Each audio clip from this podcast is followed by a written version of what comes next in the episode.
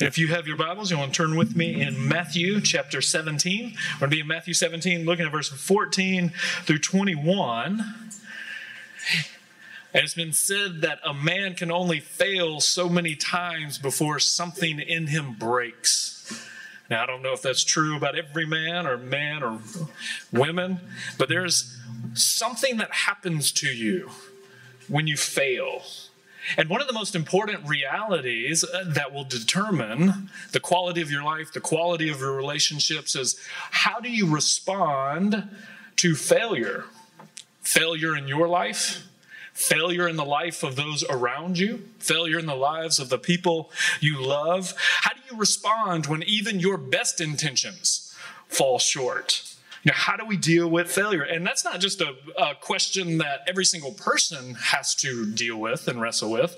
I mean, this is a question that shapes our society in kind of large macro ways. So you think about like uh, in America since the war on poverty in the late 60s and early 70s. We've spent 23, this is before COVID, I don't know what the number would be now, but we spent $23 trillion trying to attack poverty. So, good intentions. We want to help people who have a need. How can we help? But then you look at like the macro numbers and just the numbers of people in poverty and different things hasn't moved. So, good intentions, but has it helped? Or you look at like school, we're in a school, and the state of Florida gives uh, $12,000 a year for every student.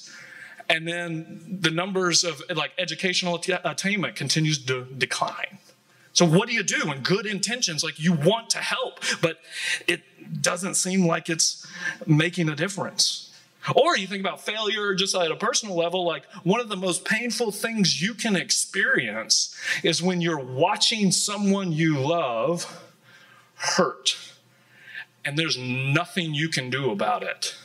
Like they're going through physical pain and you can't stop it. They're going through emotional pain and like you can't touch it. They're making life choices that you know are destructive and you can't change it. So you're just watching failure unfold and you're just helpless. It's like, what do you do in the moments where you just feel helpless? Now, we're going to see where we are in Matthew chapter 17, what Jesus is doing, the broad section as he's laying down the blueprint for how he wants to build his house. He's going to build his church, and in 16, it's a foundation that's built on a confession about who he is and a commitment from his people to follow him. That's the foundation. And then in 17, he moves to, all right, here's the weekly rhythms, the rhythms of your life. And you're meant to, uh, one day a week, ascend the mountain into his presence to hear his voice encounter his glory, come into his presence, and then you're meant to go out down the mountain the other six days with his power. So it's one day into his presence, then out into the world with his power. And so last week we looked at like what does it mean to come up into his presence and that was a really important sermon to think about why we worship the way we do, its structure, what's our point. But today we're going to think about what happens when we go out into the world with his power and what we have is a story of failure. His people in the broken world, and they they can't help. Like he sent them to help and they can't. So what we see, like on the mountaintop, you encounter the glory of the sun and you hear his voice, but then you go down the mountain and you encounter all of the brokenness of the world. You enter into a demon infested world that's destroying people and in this story, children. So, what do you do? And so, this story is all about how Jesus must heal our inability to heal if we're going to bring his power into the world. So, let's read it, picking up in verse 14. And when they came to the crowd, so this is Jesus and then Peter, James, and John, they've been up the mountain, now they've come down. And when they come to the crowd, a man came up to him and kneeling before him said, Lord, have mercy on my son. For he has seizures and he suffers terribly. For often he falls into the fire and often into the water. And I brought him to your disciples, and they could not heal him. And Jesus answered, Oh, faithless and twisted generation, how long am I to be with you? How long am I to bear with you? Bring him to me. And Jesus rebuked the demon, And it came out of him, and the boy was healed instantly. Then the disciples came to Jesus privately, and they said, Why could we not cast it out? And he said to them, Because of your little faith. For truly I say to you, if you have faith like a grain of mustard seed, you will say to this mountain, Move from here to there, and it will move, and nothing will be impossible for you. So, this is all about how do you deal with our helplessness to help people? How do you deal with our failure? How do you deal with uh, the times where we want to do something but don't have the power? Kind of the key word that runs through this, you can see it in verse 16. Look in verse 16 where it says, um, And I brought to him your disciples, and they could not. And then in 19 and 20, the, the word, it, it doesn't come through in English because the word used here is the word ah, so a negation, ah, not, no. And then the word dunamis, kind of where we get our word dynamite. So there's no power. And then you can see in verse 16, I brought him to your disciples, but they no power to heal. And then you can see in verse 19 when they say, But then the disciples came to Jesus privately and said, Why did we no power to cast it out? And then in verse 20, Jesus gives them the promise, uh, 21, uh, you'll say to this mountain, move from here to there, and it will move, and nothing will be no power for you. You'll have power for it. Nothing will be no power for you. See, it doesn't come very good. That's not good English, but you got to smooth it out. So, this is a question What does it mean? Um, what do we do when we fail? What do we do when we don't have power? And what we see in this passage is that there's three pictures of power, powerlessness. Three pictures, three different people who are dealing with the failure in a different way. And then we're going to hear three words of power from Jesus. But first, let's look at the three pictures of powerlessness. And as we do, every single person in this room will be able to identify with one of these people. I'm willing to bet that everyone is in one of these uh, boats or one of these images. So, three pictures of powerlessness or you'll be able to sympathize with one at least. So let's look first at a desperate father. Just when they came to the crowd, a man came up to him and kneeling before him, he said, Lord, have mercy on my son, for he has seizures and suffers terribly, and often he falls into the fire and often into the water. And I brought him to your disciples, and they could not heal him. You have this desperate father. I love this story and comparing it to the other gospels. It's one of the ones that's in Luke and Mark as well. This picture of this father who's just desperate, and he's brought the Son to the disciples with hope. And so you have this father who is who's desperate. He cries out for mercy. So, can you sympathize with someone like this? Do you know what it's like to watch someone you love self destruct before your very eyes and you, you can't do anything about it? You can't stop them, you can't help them. I mean, can you sympathize with the hyper anxiety that he would have felt all the time? Notice it says that he often falls into the fire and often into the water. Now, when would he be around fire and water? All of the time. Like you cooked on fire. So every single meal is an opportunity for anxiety. Every single meal that child eats, the father is anxious. Is something going to happen to him at this moment? I mean, can any of you parents sympathize with that? Or when could he fall into the water? They lived on the Sea of Galilee all the time. I mean, have you, like, have you ever been around like children who can't swim, and then you get around water? How uh, anxiety fueling that is. And so th- this father just lived in a constant state of anxiety, wondering, is this going to be the moment where he utterly destroys himself? And the father is distraught, and that he had heard this reputation. And I just wonder what was going through his mind when he decided to try and go track down Jesus and find his disciples and to bring his son to see if they could help him. I mean, did he hear rumors and stories of this traveling teacher who spoke like no one else spoke? And if you could just touch him, people said you would never be the same and all the hope that it, it generated in his heart if i can just if i can just get him near my son but then he comes and his hopes are dashed another disappointment another dream where maybe he can be healed and it doesn't work. I mean, can you sympathize with this man? Watching someone who you love just implode and there's nothing you can do about it.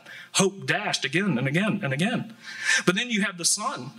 Can you sympathize with the son? Now, the word that translated, you know, either epileptic or seizures, you know, don't kind of don't think medical context like a, you know, medical seizure. Uh, literally, this word would be moonstruck. But the idea is where we get like lunar, lunar lunatic.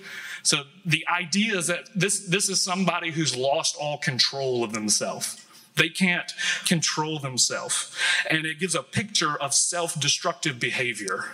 They're intentionally throwing themselves in the fire, intentionally throwing themselves in the water. It's self destructive behavior. You know, we would probably frame this as thinking things like, you know, somebody, uh, you know, what happens to someone when they just lose, they lose control, they lose it, or uh, bound by addictions or compul- compulsions or obsessions, or they're going to mutilate or destroy themselves. You know, it's interesting to compare this to Mark because Mark really focuses on the cosmic battle between Christ and the demons. And uh, Matthew has a different emphasis, but you can still you can still see that focus. And can you sympathize with this son? Like, do you know what it's like to be caught in self destructive patterns and behaviors and you don't know how to get out of them? Like, do you know what it's like when you start feeling the, the shame is fueling you to withdrawal, and you know the more you withdraw, the more you withdraw, the more you're going to wound and harm those around you, but you can't you can't stop. You know, do you know what it's like to have anger that just gets out of control? Or lust that's out of control? or a gossiping tongue that's just out of control, or desires you can't control? Do you know what it's like to be taken over by passions? You know, I always think it's, you know, interesting. You have, um, like Paul tells Timothy, you know, Timothy, flee youthful lust. And most of us have, probably have a certain category that we think Paul's talking about. What are the youthful lusts that a young man should flee? It's every man's battle. And then but what Paul's actually talking about is the youthful lust to assume that you're always right and to be argumentative. Do you know what it's like to have that passion where you think you're always the one who's right and the smartest person in the room and it's destroying people around you? You don't know what you can do at any moment. You could blow up any moment. You could give in. And here, what we see for this son is that Jesus is Lord over the demonic, no matter what you call it, and however it occurs. But can you sympathize with this boy? Do you know what it's like to be destroying yourself and wounding those around you? But then the third group of the helpless, look at the helpless helpers. And this is really the focus of the story. It's on the disciples. Notice how the disciples fail. I mean, don't you hear the agony in the Father's voice in verse 16? I brought my son to your disciples, and they could not heal him. They couldn't help me.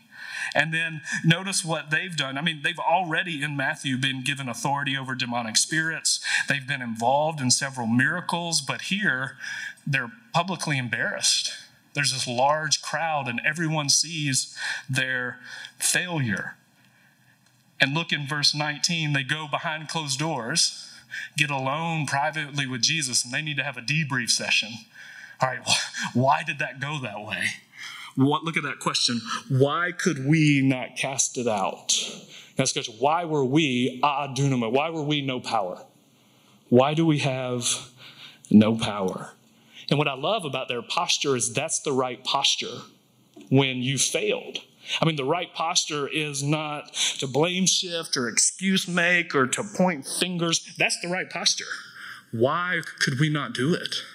Why were we unable? So, I mean, can you sympathize with them? I mean, do you know what it's like to, with the best of intentions, trying to enter into a situation and you really want to help, and then it seems like everything just unravels and you almost make it worse? You know, my uncle used to joke that no good deed goes unpunished. So you try and help someone, and then it just somehow turns out bad for you and them. And can you sympathize that we want to help, but it doesn't seem to be working? So, what can you do? So there's three pictures of powerlessness, but look quickly at three words of power. Jesus' three words of power. First, notice the word of critique in verse 7. And Jesus answered, O faithless and twisted generation, how long am I to be with you? How long am I to bear with you? Bring him here to me. Like, you hear that? That's Jesus. Like, I hear that and I'm like, wait, wait, wait. Like, I can sympathize with Jesus because I can understand what it's like to lose your cool and be like, how long am I going to have to deal with it? You knuckleheads, stop it. How long? How many times do I have to tell you? But I don't think I'm being very godly when I do that. But here's Jesus. So, like, he, I mean, does he lose his cool? I mean, listen to this critique or complaint. Like, what's going on here? Now, notice he has two primary um, lines of critique. He critiques them for being faithless, and then critiques them for being twisted or perverse. The words are perverted. So, twisted and perverted, uh, perverse. And then notice he has two questions How long? How long am I going to be here with you, my presence? And then, how long am I going to have to put up with this and my endurance? You're testing my patience. I just wonder, like, what, what's happening uh, here? And I wonder maybe if you know he recognizes that he's about to depart and they don't have a lot of time to get their acts together. But even as you think about it, look, look at the critique. Like, who's he actually critiquing? I mean, I always just thought this was a critique to the disciples. But then more I read, I said, well, is who is the critique? You know, he says, this generation, this generation and now, everywhere else in Matthew where he says this generation, he's talking to people uh, who are unbelieving, like scribes, Pharisees, religious leaders who are attacking him. He's using the context of judgment coming on a people who refuse to listen to him. So it's like, who is this generation? Is it the disciples? Because, you know, he accuses them of being faithless. But then in just a minute, he'll tell the disciples their problem is they have little faith. So it's not they're faithless, it's just little. So, who is the faithless generation? And then, what was the faithless act? What was the act that was faithless? Was it proven that they were faithless because they couldn't do it? Or was it proven that they were faithless because they tried to do it without him? Would faith have been, all right, let's wait, wait till he comes because you need him, not us, and our whole job is to direct you to him? Was that the faithless act? Or is it just talking, you know, to the whole kind of crowd? You know, the whole crowd, this is Israel. These are the people of God. These are the people who think they're the holy ones, blessed by God, the children of Abraham. So, who is this faithless generation? You know, I wonder if he's just not making a critique about uh, you're living in a world, you're living in a context that's faithless and twisted.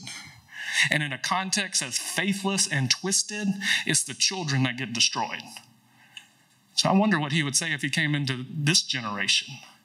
You know, what would he say about us? Are we a faithless, twisted generation? All right, so that's his critique. And then notice his command. He's got two commands. Notice the first one bring him here to me. You know, this is the this is the solution. This is the goal. The only place help can be found is you bring him to me. Now, a few chapters earlier, when Jesus feeds the 5,000, uh, there's 5,000 people. They have no food. Uh, he tells the disciples to go gather as much as they can. And they said, All we've got five loaves, two fish. And he says, almost an exact line. There's just one letter difference. Bring them here to me. And then here he says, Bring him here to me. And it seems that no matter what the problem is, whether it's insufficient resources or broken, destructive health, this is the solution. Bring him to me. And then notice what Jesus does. And Jesus, in verse 18, rebuked the demon. He rebuked the demon. He didn't rebuke the boy, he rebuked the demon. And one of the things, I think this is a very profound word for us because we have to figure out how to rebuke the demon, but not the boy. He rebukes the demon and not the boy. And the boy can't define himself by the demon. That's not who he is. He needs to be freed, set free from the demon. And so Jesus, his commands, bring him to me, and then he rebukes the demon. And then notice the word of clarification. He clarifies for the disciples. They come and they say, Why couldn't we do it? Why, why did we fail? Why couldn't we help the one who came to us for help? And notice he gives them, he, he clarifies, all right, well, here's the problem. The problem, notice what he says, is because of your little faith.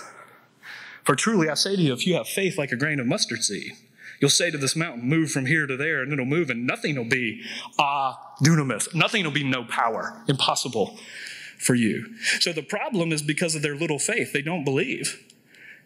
And when you read through the Gospels, you know, you see that often Jesus' sharpest, kind of most intense pain and the deepest source of his complaints is how little real faith he sees among the people around him. But then you think about this problem like that diagnosis. Could it really be that simple? Is it? I mean, it's pretty uh, simple. Your powerlessness is because of your faithlessness. Like, could it be that simple? You know, we often want to locate the, the problem in more external locations. Like, well, the problem is, is my temper. It's my weakness. It's my habits. It's my addictions. It's my lust. It's my mood. It's my vanity. It's my chemical makeup. It's my psychological conditioning. It's uh, my family of origin. Put the, the location of the problem somewhere else. But notice what I said the problem is your faithlessness. I mean, could it really believe that all the bitter fruit that we see from our failure ultimately is rooted in a lack of belief? Like, we don't believe God.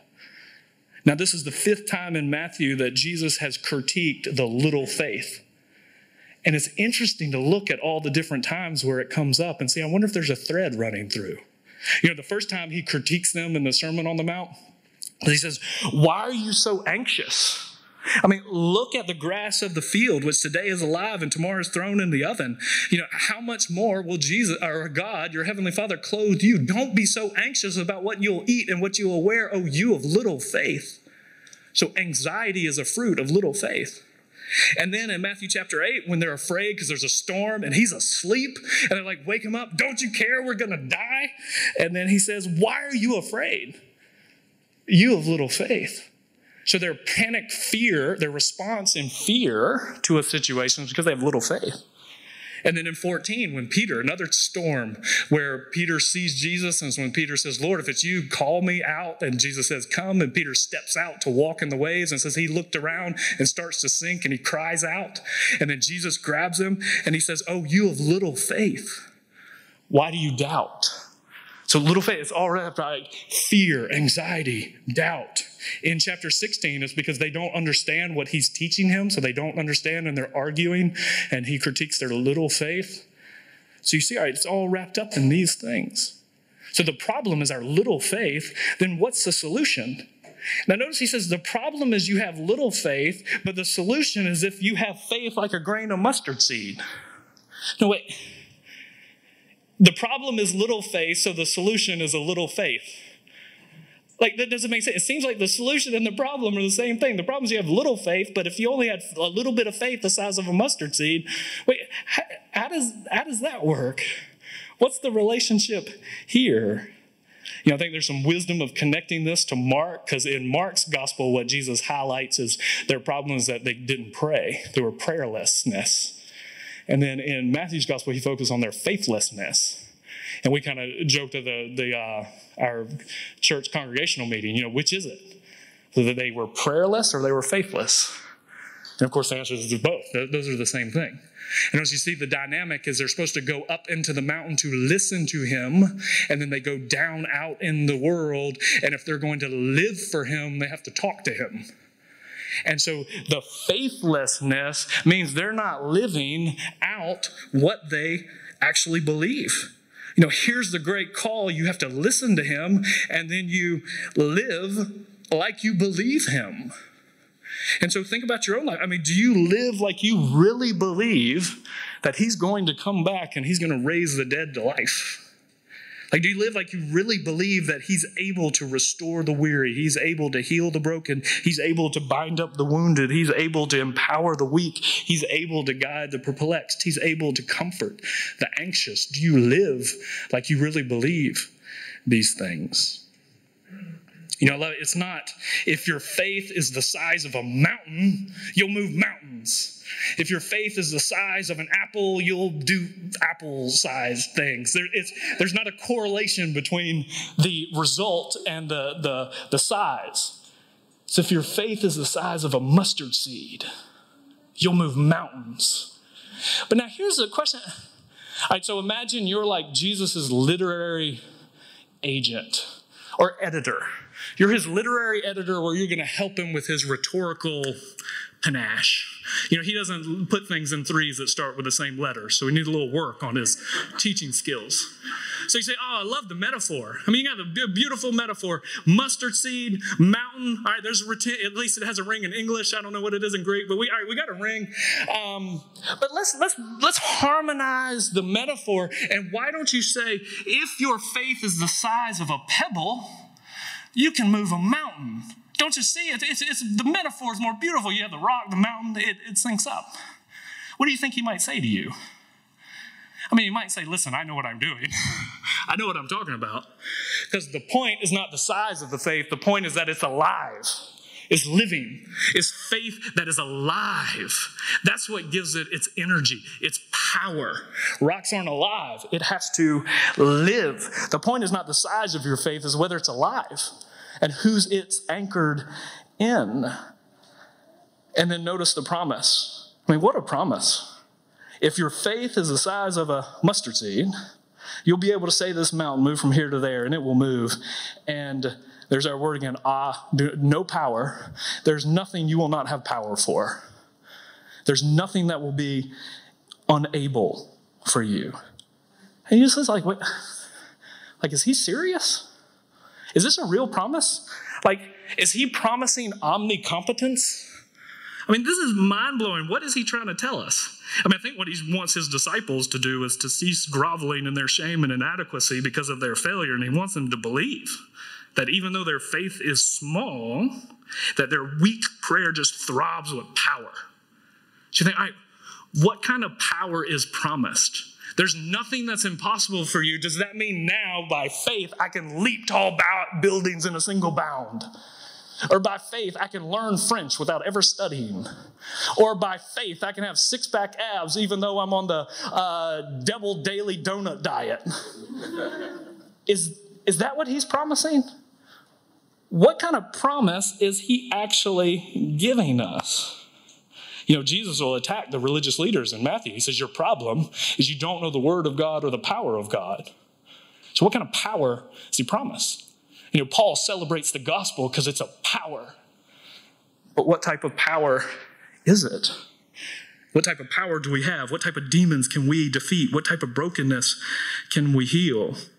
You know, Paul will sing and celebrate now to him who is able to do immeasurably more than all you could ask or think according to the power at work in us. So, do you believe that? Like, do you believe that He is able to do? Not you are able, He is able. So, what type of power can we experience? So, let's go back. Let's imagine you're one of the three. Where'd you locate yourself? So, let's imagine you locate yourself as the Father. You find yourself in a situation where you're just looking around and say, I don't, I, I don't know what to do. Like, I am utterly helpless.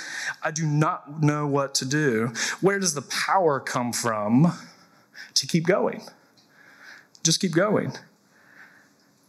You know, when we were at our church in, uh, in it was Corn Creek Baptist Church in Bedford, Kentucky, and a small country Baptist church. And one of the things, uh, Cynthia, uh, you know, we're trying to very gently, kind of slowly weed out some of the uh, I don't know how to say it, um, not so great songs that were sung during the worship and kind of infuse maybe songs that are a little more theologically sound, biblical. And, you know, you get in certain places like, you know, country southern gospel.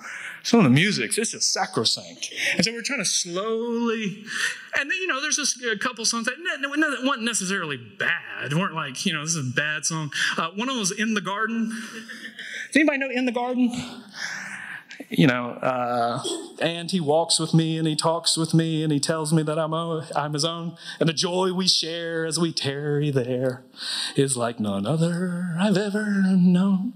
You know, in the garden, uh, that was one of the ones we kind of were trying to weed out. Because I mean, it's not necessarily bad. It's just kind of theologically, or, know, it's just sentimental. I mean, you know. And so we had one Sunday school class where we were talking to the, you know, the different uh, elderly ladies in our church, and uh, one asked, like, how come we hadn't sung "In the Garden" in a while? I was like, well, you know, and I started to, well, you know, it's not that we're trying to, you know, and I've kind of fumbled through, you know, some answer about how, you know, wasn't all that great. And then Mary Helton looked at me and says, well, I don't care what you say, that got me through. Six years before that, unexpectedly, her husband died. She had two boys. Three weeks later, her oldest son, just been married two years, brand new baby, son and wife, killed in a car wreck. So within three weeks, she finds herself a widow and now responsible for an infant. And she said it'll be in the middle of the night and that baby's crying, and I'm standing over uh, the crib. And she said, the only thing that got me through was he walks with me and he talks with me and he tells me I'm not alone.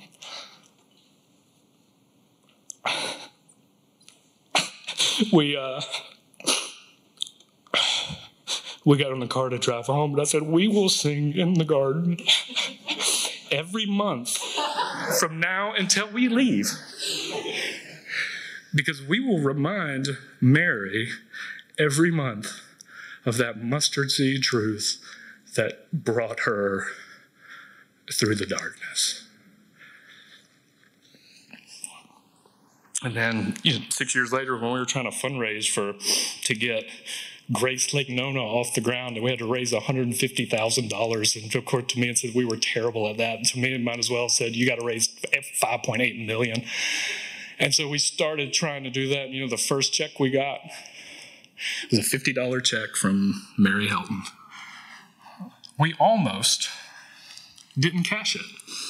We did. But we thought about not cashing it and just saying, this is a mustard seed that's proving. Do you believe? So you like the Father, or you like the Son? Do you know what it's like to feel you can't break free? That you need Him to break you free from a life filled with contempt and anger, or a life filled with dominion to lust or relational disgust or break you free from lives that's dominated by the need to control others or break you free from holding grudges and and not being able to love enemies or bless those who curse you or a life set free from the need to perform or the free from anxiety and trusting in money and possessions or free from trying to manage others and condemning and judging do you need to be broken free from those things? I mean, that whole cycle I read is just what Jesus says he'll break us free from in the Sermon on the Mount. Come to me if you want to be free.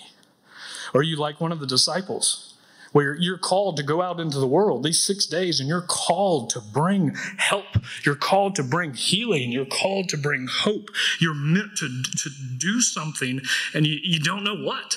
You don't feel like you have power. You don't know how to connect your Sunday to your Monday. You're called to go into the world, but you need his help to survive there. Which one are you? And what you need is to believe to go to him. I love how this father responds in Mark because Jesus, he says, If you can do anything to help my son, will you? And Jesus says, If. All things are possible for those who believe. And he says, Okay, I believe, help my unbelief. I help me, I want to. And so that's how we cry. I believe, help my unbelief. So let's pray. Lord, we praise you for the power of your word and your son. We praise you that no matter what situation we find ourselves in, that we can cry out to you, we can come to you for help, So I pray if there's anyone who finds himself in a situation like this, Father, or like Mary Helton, where they feel like their whole world has just unraveled and they do not know what to do, we pray that you would give them a mustard seed amount of truth, and that truth would hold them and sustain them and propel them forward. Pray for if anyone is like this son, where they know they're they're destroying themselves and they don't know what to do. They feel like they can't stop. Pray that your word would come with power and help them to believe and be set free. I pray for anyone in this room who feels like the disciple. They, they want to do good in the world, but so often they don't know what to do or where to go or what to say. I pray that you would encourage them and empower them. And this we ask in Christ's holy name. Amen. You know, now is the time in our service we have a dynamic back and forth where we celebrate what God has given to us. So now is the time where we think about what we offer back to Him. Um, our offering is our opportunity to give back to Him just a portion of what He's blessed us with. In some ways, we say, here is a token of our life's work as we say thank you. And there's a couple different ways here you can give. You can give electronically, you can give in the box that's uh, out there. But as you do, think, all right, what are we giving to Him in gratitude? And then we take communion because we're celebrating what we've received from Him in thankfulness. So on the night that he was betrayed, he took the bread and he broke it. And he said, This body or this bread represents my body that's broken for you. And the bread is symbolic into our weakness, into our brokenness. This is what comes to fill, fill the gap. This is what comes to bring the healing. And then he took the cup, the wine, and he poured it. And said, This cup represents my blood that's shed for you. And this represents my presence. I am here. I am with you. And this is what you need. So take in remembrance of him. Now stand and receive the benediction. May the love of a dying Savior, the power of a risen Savior, and the hope of a returning Savior be yours now, this week, forever, and always. Amen. Go in peace.